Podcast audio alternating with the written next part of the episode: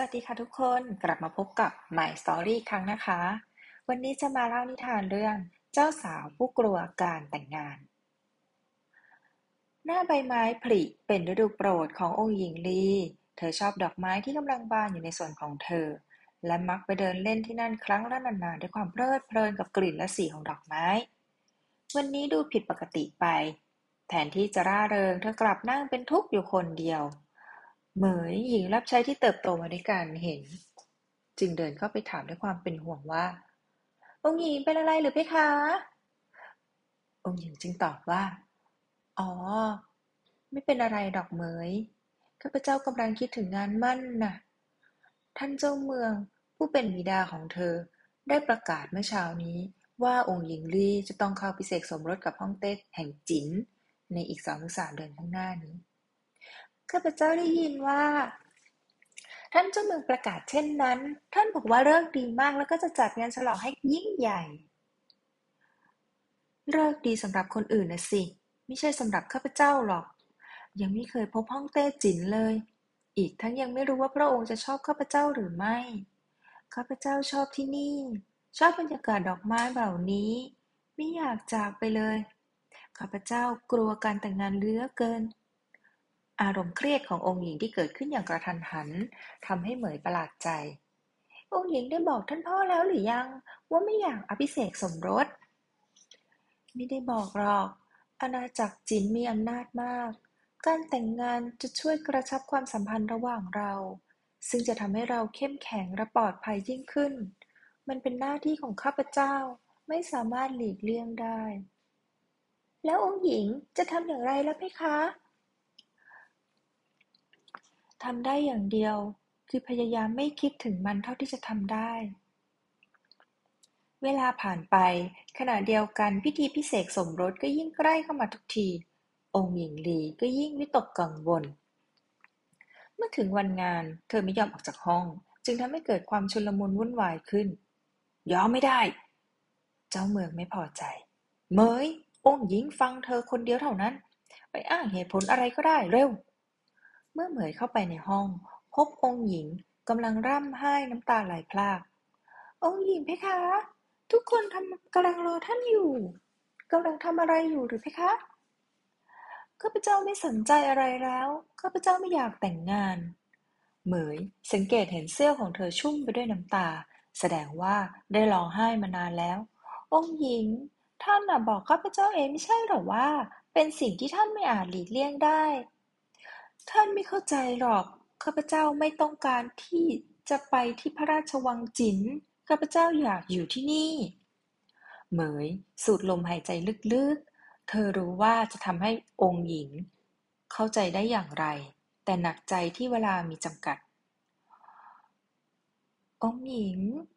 ท่านย่อมรู้ดีเท่าๆกับข้าพเจ้าว่าเมื่อทุกอย่างได้ดำเนินไปแล้วอะเราไม่สามารถเลื่อนกำหนดออกไปได้อีก เหมือนกับที่เราไม่สามารถผลักคลื่นในมหาสมุทรให้ย้อนกลับไปได้ องค์หญิงหันควับกลับมา จากนั้นเหมยได้ปลอบโยนเธออยู่อีกหลายชั่วโมง จนในที่สุด องค์หญิงยอมให้พาขึ้นรถราชขึ้นราชรถเทียมม้า และงานอภิเษกสมรสได้ดำเนินต่อไปสำหรับองค์หญิงแล้ว ส่วนที่เหลือของพิธีได้ผ่านไปเหมือนกับสิ่งที่พร่ามัว หลังจากปรับตัวอยู่ระยะหนึ่ง องค์หญิงได้เริ่มคุ้นเคยกับชีวิตในพระราชวังจิ๋น ฮ่องเต้ปฏิบัติกับเธออย่างดี และให้อยู่ในที่หรูหราชนิดที่เธอไม่เคยพบมาก่อน โดยเฉพาะ เตียงนอนเป็นสิ่งที่น่าพิศวงมาก เมื่อองค์หญิงนอนลง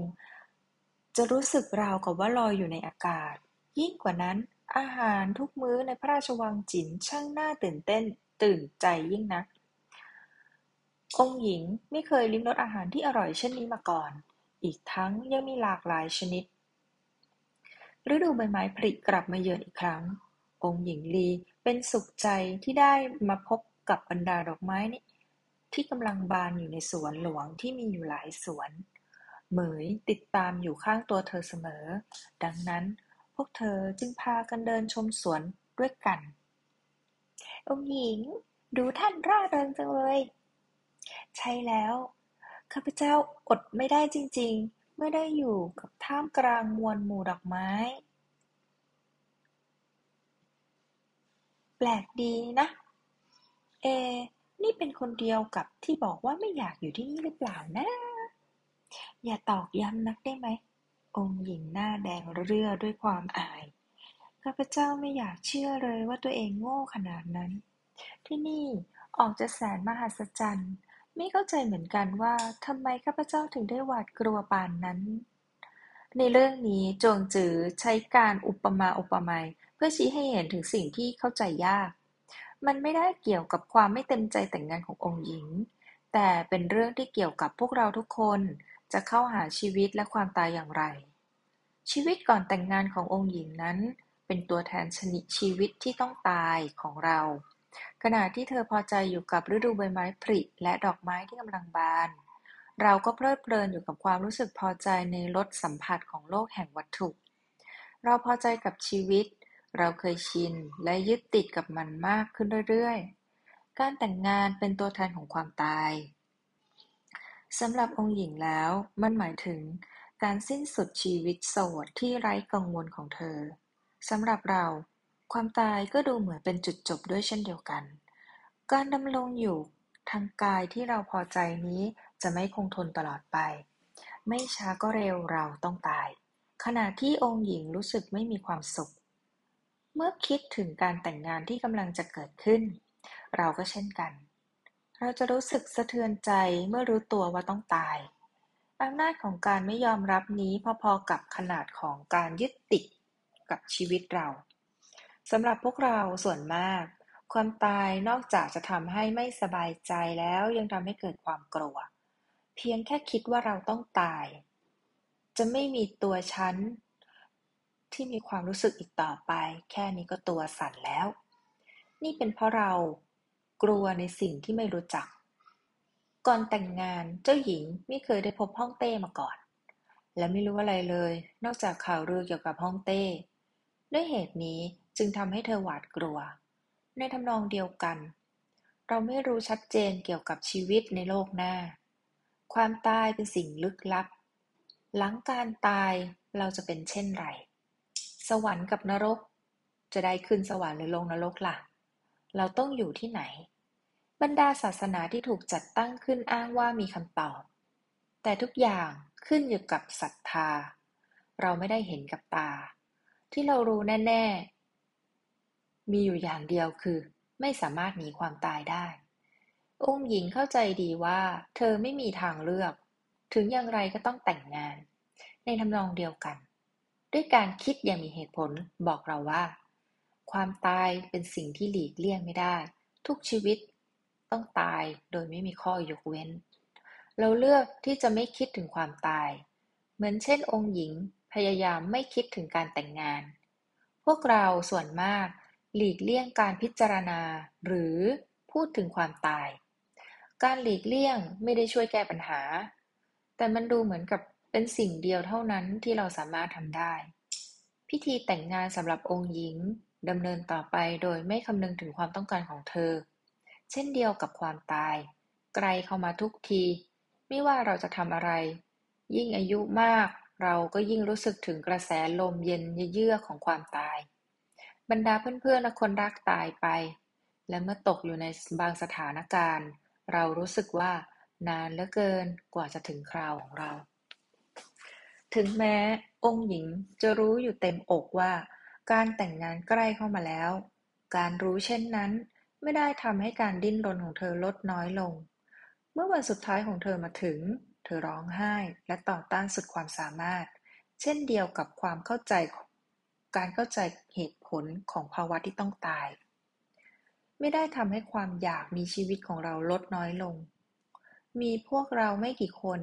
ที่แสดงออกด้วยความสงบและสันติ แต่ส่วนมากแสดงออกอย่างรุนแรงเพื่อต่อต้านความตาย เราจะทำทุกอย่างเพื่อไม่ให้ต้องตาย ในที่สุดน้ำตาและการดิ้นรนขององค์หญิงล้วนเปล่าประโยชน์ การแต่งงานดำเนินต่อไปตามที่ถูกวางแผนเอาไว้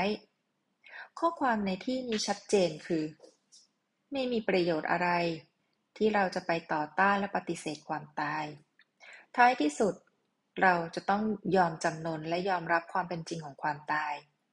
ไม่ใช่เพราะว่าเราได้ตกลงกับมันไว้แล้ว หากแต่เป็นเพราะเราไม่มีทางเลือก เรื่องไม่ได้จบลงแค่นี้ หลังจากที่เวลาผ่านไป องค์หญิงได้ปรับตัวให้เข้ากับบ้านหลังใหม่ นี่คือจวงจื้อได้บอกกับเราว่า เราไม่ได้สิ้นสุดลงที่ความตาย ยังมีต่อไปอีก หลังจากที่กายเนื้อหยุดทำงาน ลักษณะแห่งบุคคลที่ละเอียดอ่อนและซับซ้อน ได้เคลื่อนย้ายไปอยู่ในอาณาจักรแห่งการรับรู้ที่บริสุทธิ์ นี่คือพระราชวังที่หรูหราและเป็นบ้านใหม่ของเรา อาหารชั้นเยี่ยมในพระราชวังที่ทำให้องค์หญิงมีความสุข เป็นตัวแทนของรางวัลที่เราได้รับในโลกหน้า ขณะที่เราเปลี่ยนสภาพไปจากกายหยาบ กรรมที่เราได้สร้างขึ้น ไม่ว่าจะดีหรือเลว จะติดตัวไปกับเรา ถ้าเราสะสมกรรมชั่วไว้ เราย่อมได้รับความชั่วเป็นรางวัล ถ้าเราดำรงชีวิตในทางสร้างสรรค์และมีความหมาย เรา ย่อมได้รับความสุขเป็นรางวัล เตียงนอนของห้องเต้ เป็นตัวแทนของสภาพ การดำรงอยู่ของจิตวิญญาณ ที่ไม่ได้ถูกกีดขวางด้วยข้อจำกัดทางกาย ขณะที่เจ้าหญิงนอนบนเตียงนั้น จะรู้สึกเหมือนกับว่าตัวเองลอยอยู่ในอากาศ นั่นก็คือวิญญาณที่อยู่ในอาณาจักรแห่งจิตวิญญาณ ย่อมมีความสุขกับการดำรงอยู่ที่เบาที่สุด ไม่ต้องแบกรับภาระจากอุปสรรคทางกายที่ต้องแก่ชรา อ่อนแอ และเจ็บป่วย องค์หญิงได้หวนคิดถึงความโง่ที่เธอร้องไห้ ดิ้นรนเพื่อต่อต้านการแต่งงานทำนองเดียวกัน หลังการตาย ถ้าเรามองย้อนกลับไปดูการต่อสู้อย่างดุเดือด เพื่อต่อต้านความตาย เราจะรู้สึกว่าตัวเองโง่เช่นเดียวกัน จวงจื้อใช้นิทานเรื่องนี้สอนเราว่า ไม่จำเป็นต้องรอให้ตายเสียก่อน จึงจะรู้แจ้งในชีวิตและความตาย ปัญญานั้นอยู่กับเราที่นี่และเดี๋ยวนี้แล้ว นิทานบอกเราว่า การพยายามต่อต้านความตายนั้นไม่จำเป็นและไร้ผล ปล่อยให้ความตายดำเนินไปตามธรรมชาติ ผู้ปฏิบัติเต๋า